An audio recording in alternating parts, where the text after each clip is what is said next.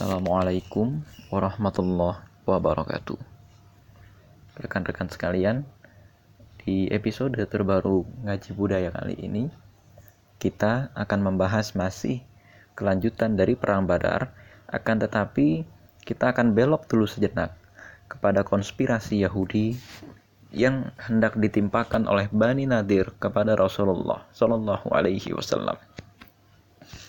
Sebelumnya, tema yang ada setelah Perang Badar itu ada banyak sekali. Di antara yang berhasil saya simpulkan itu ada lima tema setidak-tidaknya. Tema pertama itu adalah pembagian para tawanan yang nanti akan menjurus lagi atau merinci lagi kepada subtema hijrahnya Zainab binti Rasulullah Shallallahu Alaihi Wasallam. Tema kedua adalah ini bagian masuk Islamnya Umair bin Wahab al-Jumahi.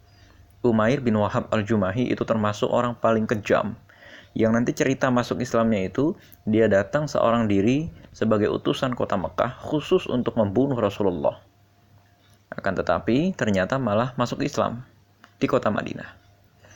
Nah, tema ketiga, ini setidak-tidaknya bisa kita pecah menjadi perang-perang kecil yang terjadi antara Rasulullah dengan orang-orang di sekeliling kota Madinah. Di sekeliling kota Madinah itu ada beberapa suku di antaranya kabilah Bani Sulaim, Bani Sa'labah, dan lain sebagainya yang mereka itu coba ngetes kekuatan kota Madinah. Ngetes kekuatan orang-orang Islam. Nah, kisah selanjutnya adalah perseteruan antara Rasulullah dengan pengganti Abu Jahal, yaitu Abu Sufyan nanti akan ada dua kali persinggungan antara kekuatan pasukan kota Madinah dengan pasukan kota Mekah setelah perang Badar tapi sebelum perang Uhud. Tapi itu nanti, hari ini kita akan membahas tema yang e, cukup jarang dibahas orang setelah perang Badar, yaitu persoalan konspirasi Yahudi yang ada setelah perang Badar. Ini berkaitan dengan musuh Allah yang bernama Ka'ab bin Ashraf. Nah, Ka'ab bin Ashraf ini adalah seorang Yahudi dari kalangan Bani Nadir. Kalau mau kita ringkaskan dulu ceritanya begini. Setelah perang Badar, orang-orang Yahudi itu ceritanya mengadakan syuro. Wah, gawat ini. Rasulullah menang ini, ya kan? Muhammad ini menang ini. Nah, akhirnya mereka itu juga sebetulnya setelah perjanjian Piagam Madinah, sebetulnya selalu mengganggu Rasulullah apalagi setelah uh, beberapa saat sebelum perang Bani Qainuqa gitu ya dan gangguan-gangguan itu di antaranya diterangkan dalam kitab Sirah Ibnu Hisham begitu detail sekali di antara gangguan yang menimpa Rasulullah adalah datangnya berpuluh-puluh rombongan pendeta Yahudi dari sekeliling kota Madinah kepada Rasulullah dan menanyakan hal apa pun yang sebetulnya tidak penting akan tetapi sebetulnya rangkanya itu hanya untuk ngetes Rasulullah. Ngetes aja, ya, bukan bukan dalam artian untuk betul-betul menyatakan ini orang nabi atau bukan, tapi sengaja ngetes. Di antara yang ditanyakan oleh orang-orang Yahudi itu diabadikan dalam surat Al-Baqarah di juz 1. Di antaranya mereka menanyakan soal uh, malaikat Jibril. Mereka juga menanyakan soal ruh dan lain sebagainya ditanyakan lagi. Padahal mereka itu sesungguhnya sudah tahu bahwa Rasulullah adalah seorang nabi. Dan kemudian, ini kemarin kita sudah membahas ada yang namanya perang Bani Quraidah. Oh, maaf, perang Bani Qainuqa. Mana perang Bani Qainuqa itu pemicunya adalah ada seorang muslimah hijabnya dibuka karena dijahili orang di sebuah pasar kaum Yahudi dan yang membukanya adalah seorang Yahudi penjual perhiasan dan oleh sebab itu, itu memicu pengusiran kaum Yahudi Bani Qainuqa. Nah, setelah itu ternyata gangguan dari kaum Yahudi belum berhenti juga. Padahal mereka itu terikat hubungan politik, hubungan perjanjian politik dari piagam Madinah. Mereka mengira perjanjian itu adalah perjanjian biasa yang bisa mereka batalkan kapan saja dan mereka masih mengira Rasulullah itu lemah mereka masih mengira persatuan Islam itu lemah. Padahal persatuan Islam itu sangat kuat dan mereka e, tidak mengira hal ini. Alkisah setelah kejadian perang Badar itu dan kira-kira beberapa saat sebelum maupun setelah perang Badar, orang-orang Yahudi itu selalu menghina Rasulullah. Di antaranya eh, pernah datang sekelompok orang Yahudi memberikan salam kepada Rasulullah, akan tetapi ucapan salamnya itu e, dimain-mainin. Assalamualaikum katanya. Kematian untukmu. Padahal ucapan salam dalam Islam itu kan Assalamualaikum. Nah, ini memancing kemarahan pada saat itu uh, Alkisah kaum Yahudi itu datang ke tempat Rasulullah ketika Rasulullah itu ada di rumahnya Aisyah radhiyallahu anha. Aisyah marah gitu ya dan kemudian marah ngamuk itu e, mudah-mudahan kalian mati dan lain sebagainya. Tapi Rasulullah menahan diam ya jangan jangan jangan dilawan. Nah, tapi kemudian sampai di sini e, akhirnya kelihatan orang-orang Yahudi ini sebenarnya dalam hatinya itu memusuhi Islam. Meskipun sebetulnya pada saat itu kan masih proses asimilasi. Karena kira-kira ini kan baru dua tahun setelah Islam itu datang ke kota Madinah. Wajar kalau masih terjadi gesekan. Wajar kalau masih terjadi eh, letupan-letupan sedikit. Apalagi kemudian momentum perang Badar ini betul-betul menunjukkan kemenangan Islam. Orang yang sudah hasut semakin hasut. Orang yang takut akhirnya juga semakin takut tapi orang yang percaya kepada Islam semakin percaya dengan kemenangan perang Badar itu. Nah, Alkisah, pemimpin Yahudi Bani Nadir itu mengetahui kemenangan Rasulullah pada perang Badar. Ingin ngomporin kepada orang-orang Mekah karena apa? Dia tahu orang-orang Mekah pasti marah ini. Karena apa? Ada 140 orang ditawan. 140 orang, 70 orangnya ditawan, 70 orangnya dibunuh. Maka Ka'ab bin al-Ashraf itu datang ke kota Mekah dan kemudian menghasut semua orang termasuk di antaranya menghasut calon-calon pemimpin kota Mekah pada saat itu. Abu Sufyan dan lain sebagainya. Nah, cuma kemudian terjadi perang propaganda yang seru sekali. Ka'ab bin Ashraf itu kan ketika ke kota Mekah itu pasti numpang ke rumah salah seorang sahabatnya di kota Mekah. Nah, ketika uh, Ka'ab bin Ashraf itu numpang di rumah salah seorang sahabatnya di kota Mekah, Rupanya kabar itu diberitahukan kepada Rasulullah. Entah dengan surat menyurat atau bagaimana, intinya Rasulullah tahu Ka'ab bin Ashraf itu sedang ada di rumah siapa. Nah, kemudian eh, ternyata Rasulullah menyuruh kepada tukang propagandanya Rasulullah, tukang bikin puisinya Rasulullah, yaitu Hasan bin Thabit. Nah, pada saat itu memang puisi itu perannya seperti berita kalau pada hari ini orang-orang kota Mekah itu dan orang-orang Arab pada umumnya pada saat itu mengabaik, e, mengabadikan peristiwa yang terjadi di sekeliling mereka dengan puisi. Nah, puisi-puisi yang datang dari Hasan bin Sabit itu betul-betul menikam hati Ka'ab bin Ashraf. Karena memang ternyata akhirnya membongkar semua tipu daya Ka'ab bin Ashraf. Dibongkar semua. Misal Ka'ab bin Ashraf itu lagi numpang di rumah seseorang. Nah, rumah Bani itu gitu ya. Kemudian oleh Rasulullah dikasih tahu semua nih Bani ini nih begini begini begini begini. Nah kemudian oleh uh, oleh Hasan bin Thabit dibikin puisi dan puisi itu dilempar ke kota Mekah.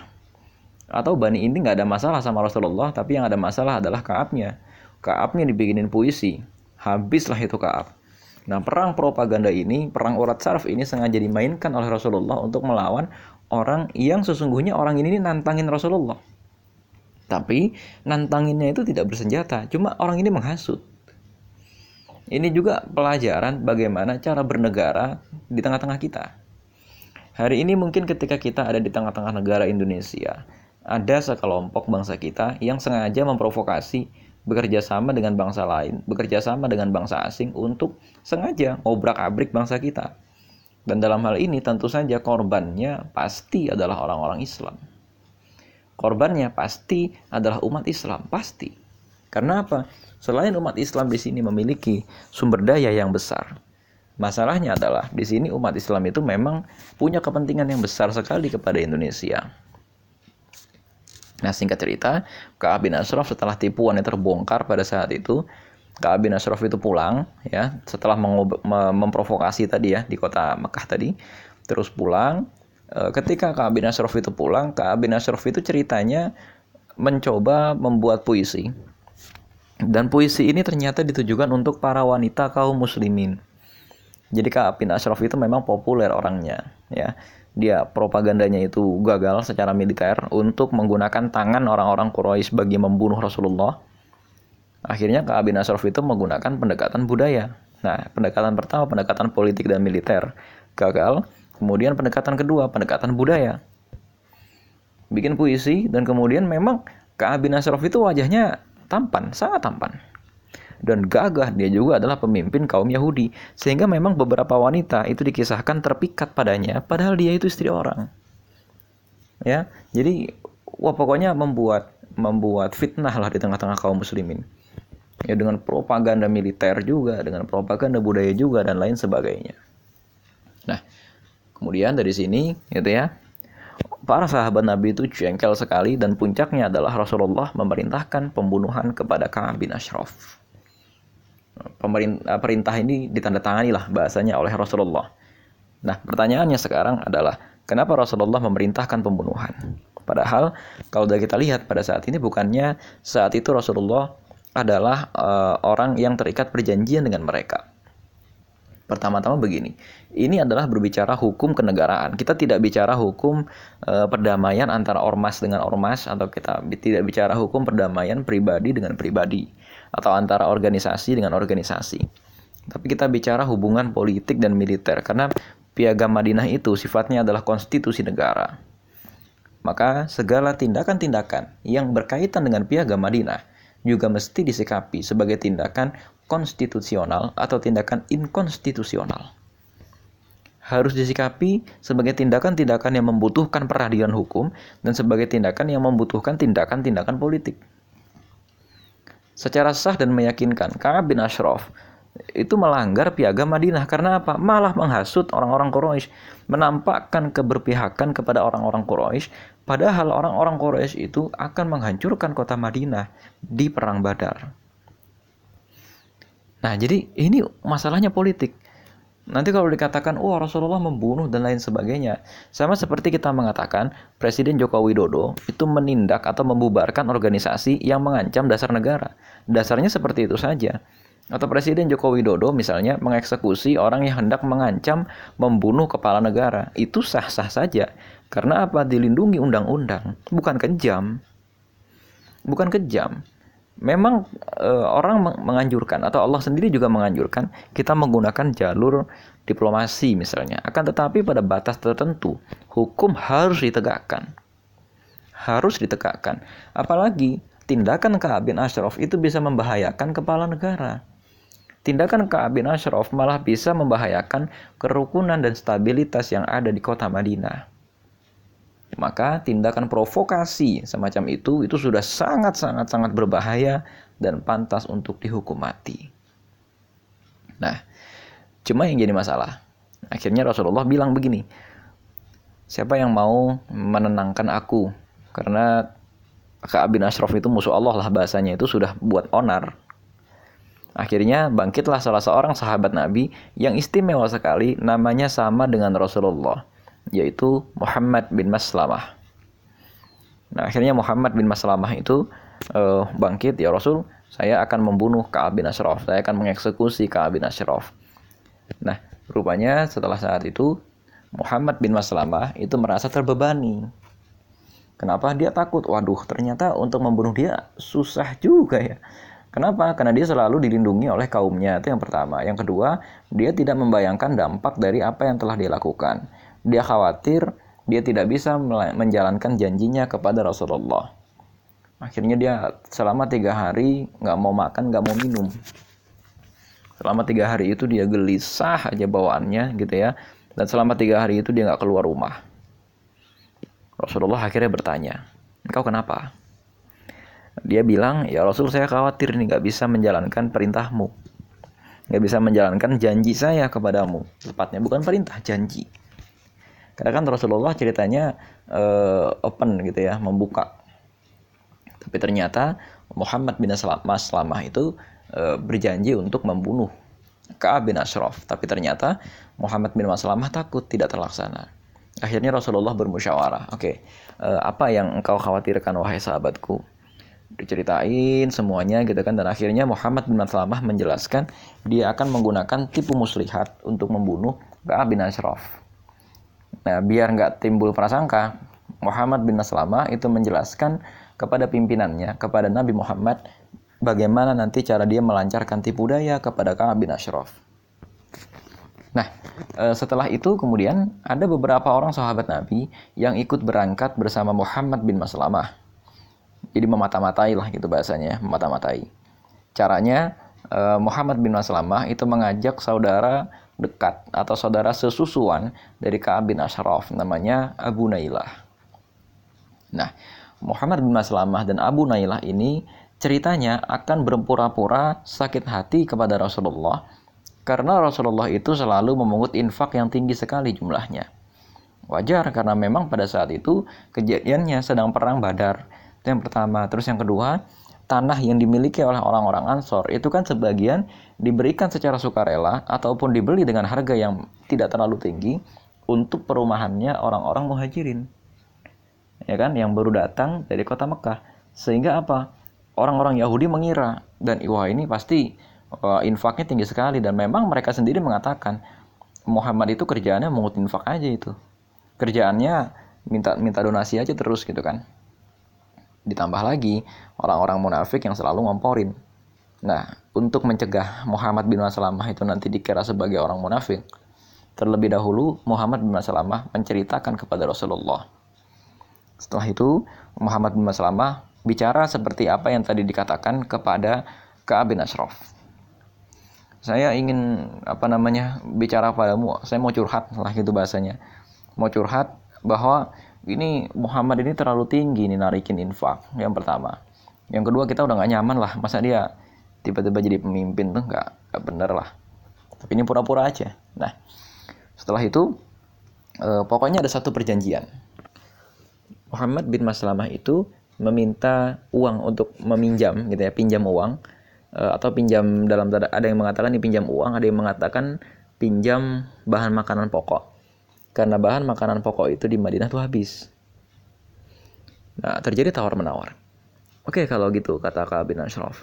Kalian mau menjadikan apa sebagai barang jaminan? Karena orang Yahudi itu kan riba memang kerjaannya kan.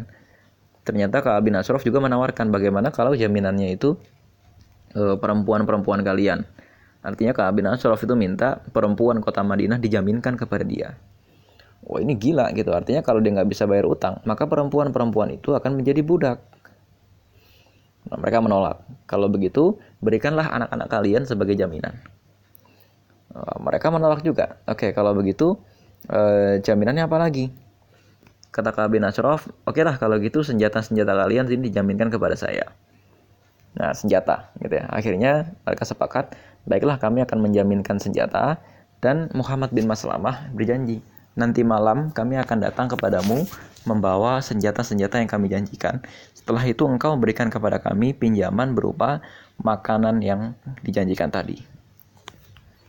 Nah, kisah oh, karena ini pinjamannya jumlahnya besar juga gitu ya. Padahal ini sebenarnya cuma trik. Trik untuk bisa menemui Ka'ab bin Ashraf pada waktu malam. Malam pun berlalu, ceritanya mendekati sepertiga malam. Muhammad bin Maslamah dan para sahabatnya menemui Rasulullah dulu ngumpet-ngumpet mindik-mindik di sebuah pemakaman. Pemakaman Baqi Gharqad di pinggir kota Madinah. Biar apa? Biar nggak ketahuan. Nah setelah itu, uh, pokoknya Rasulullah mendoakan mereka, uh, ya Allah tolong mereka dan lain sebagainya gitu ya, terus memberikan pengarahan. Nah, singkat cerita, Muhammad bin Maslamah itu menuju ke benteng dari Ka'ab bin Ashraf, menuju rumah dari Ka'ab bin Ashraf. Terus Ka'ab bin Ashraf diajak ngobrol gitu ya dan oleh Abu Nailah tadi yang saudara sesusuan Ka'ab bin Ashraf. Nah biar percaya gitu kan, dibikinin puisi yang indah sekali diceritain. Nah terus Muhammad bin Maslamah cerita, yuk eh, kita pergi ke sebuah tempat yuk jalan-jalan. Udah lama nih nggak jalan-jalan. Udah lama nih kita nggak kongko-kongko. Nah diajak kongko, pergilah ke sebuah kebun dan eh, saudaranya itu bilang si Abu Nailah tadi, wahai Ka'ab bin Ashraf, parfum kamu malam ini wangi banget. Parfum apa nih? Ya, saya cium ya. Dicium gitu kan terus. Saya ingin mencium keningmu. Boleh ya? Sebagai tanda persahabatan. Nah, diciumlah keningnya. Nah terus kemudian setelah itu Muhammad bin Maslamah memberikan isyarat dan kemudian orang-orang muslim membunuh Ka'ab bin Ashraf. Akan tetapi ternyata pada saat itu karena gelap gitu ya pedangnya orang-orang muslim itu nggak bisa mengenai Ka'ab bin Ashraf dan selain itu juga karena ditangkis oleh Ka'ab bin Ashraf Sampai-sampai salah satu kaki dari anggota kaum muslimin yang ikut menyerang Ka'ab bin Ashraf pada saat itu ketebas tapi nggak sampai putus. Artinya terluka. Dan kemudian eh, Abu Nailah pada saat itu menghunus sebuah pisau kecil yang ada di pinggangnya dan ditusukkanlah itu kepada perut bagian bawah dari Ka'ab bin Ashraf. Nah, akhirnya di situ matilah Ka'ab bin Ashraf dan hasilnya disampaikan kepada Rasulullah. Pada pagi harinya, gegerlah itu orang-orang Yahudi. Geger karena apa? Allah ternyata ketegasan hukum Nabi Muhammad itu sangat kuat. Ternyata Nabi Muhammad itu nggak takut, meskipun Nabi Muhammad tahu di kota Madinah itu pasca pengusiran Bani Qainuqa itu masih ada tiga Bani Yahudi yang besar. Bani Quraidah, Bani Nadir, dan Bani Ghattafan. Wah rame gitu kan.